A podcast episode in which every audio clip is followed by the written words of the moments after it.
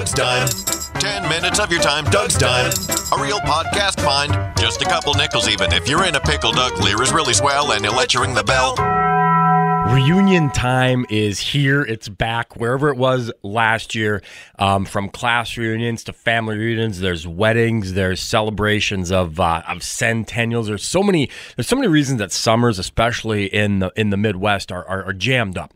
Because in the in the wintertime, who wants to have a class reunion out in the middle of a blizzard? I mean, it's just it just stands to reason.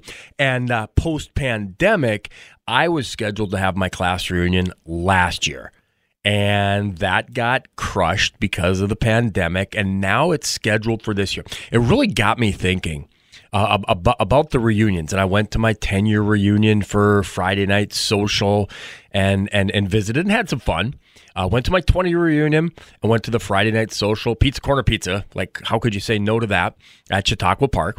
And then Saturday came back for the parade and and kind of spent some time around town with the wife and kids. Now, um, I I spent time in LaMoure, didn't graduate from there, graduated from Valley City. So I get invited to both reunions, LaMoure and Valley City. And this year, I, I, I kind of think through of, you know what, if you've got friends from back in the day, you probably do stay in touch. And it's not like I live on the East Coast or the West Coast and have to travel. And I mean, I, have seen some of my friends. I've chatted with them. I've visited with them. I've bumped into people accidentally, whether it's in Fargo or back in LaMoure or back in Valley City. And you really have to ask yourself um, the, the, the the couple different frames of mind. We don't want to live in the past, but the past is kind of what brought us to where we are today. And and and I, I honestly don't see there's is there, there's nothing wrong with going back and revisiting the past but getting stuck there, getting sucked into that, that can that can be the danger because it's not the present and it's not the future. Um, I honestly, right here right now, I, I haven't made a decision if I'm going to go to either of the reunions. The other side of it is again, whether you have to travel by plane or you have to travel a couple hours or or an hour. There's there's other things in the here and now that pop up.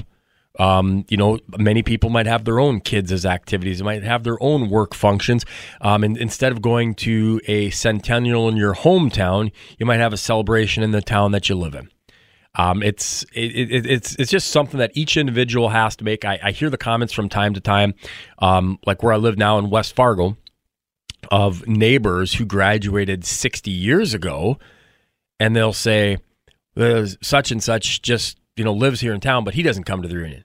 But there's people from um, Denver and from faraway places that do come back. It, it, it's always interesting, but the bottom line is uh, 2021, the summer is going to be a summer of reunions and celebrations. Will you go? Why? Will you not go? How come?